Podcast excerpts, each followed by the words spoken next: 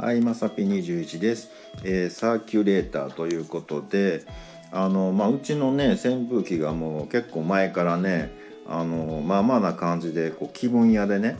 うん、使える時と使えない時とかがあったりとかして、まあ、ただね動くからね微妙やな思ってたんですけど、まあ、とうとうね、まあ、首がねダラーンってなってしまいましてでもうええやろって思ってね、うんまあ、一応ね動く時は動くんですけどまあもうこれはちょっとおさらばだなっていうことであのちっちゃいねサーキュレーターに変えたんですよ。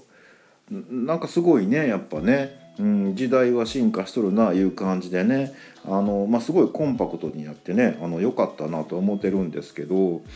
なんかねあのリモコンもね一応ついてたんですけどもう今時のリモコン薄っぺらいんやねなんかね。うん、あのまあ別に使わへんぞって思ったんですけどあのすごい薄っぺらくて、うんまあ、今時こんなんやねんなと思ってねただそのリモコンのね端っこにねなんかこうちょっと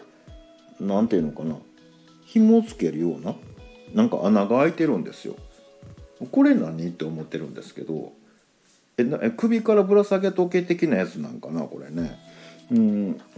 何に使うんやろとか思うんですけど、まあ、ちょっと穴が開いてますっていうことで、まあ、あのせっかくなんでね僕サーキュレーター使ってるよっていうのでねあの紐を通してあのこう首からぶら下げて買い物とか行ったらちょうどねいいんかななんて思ってます。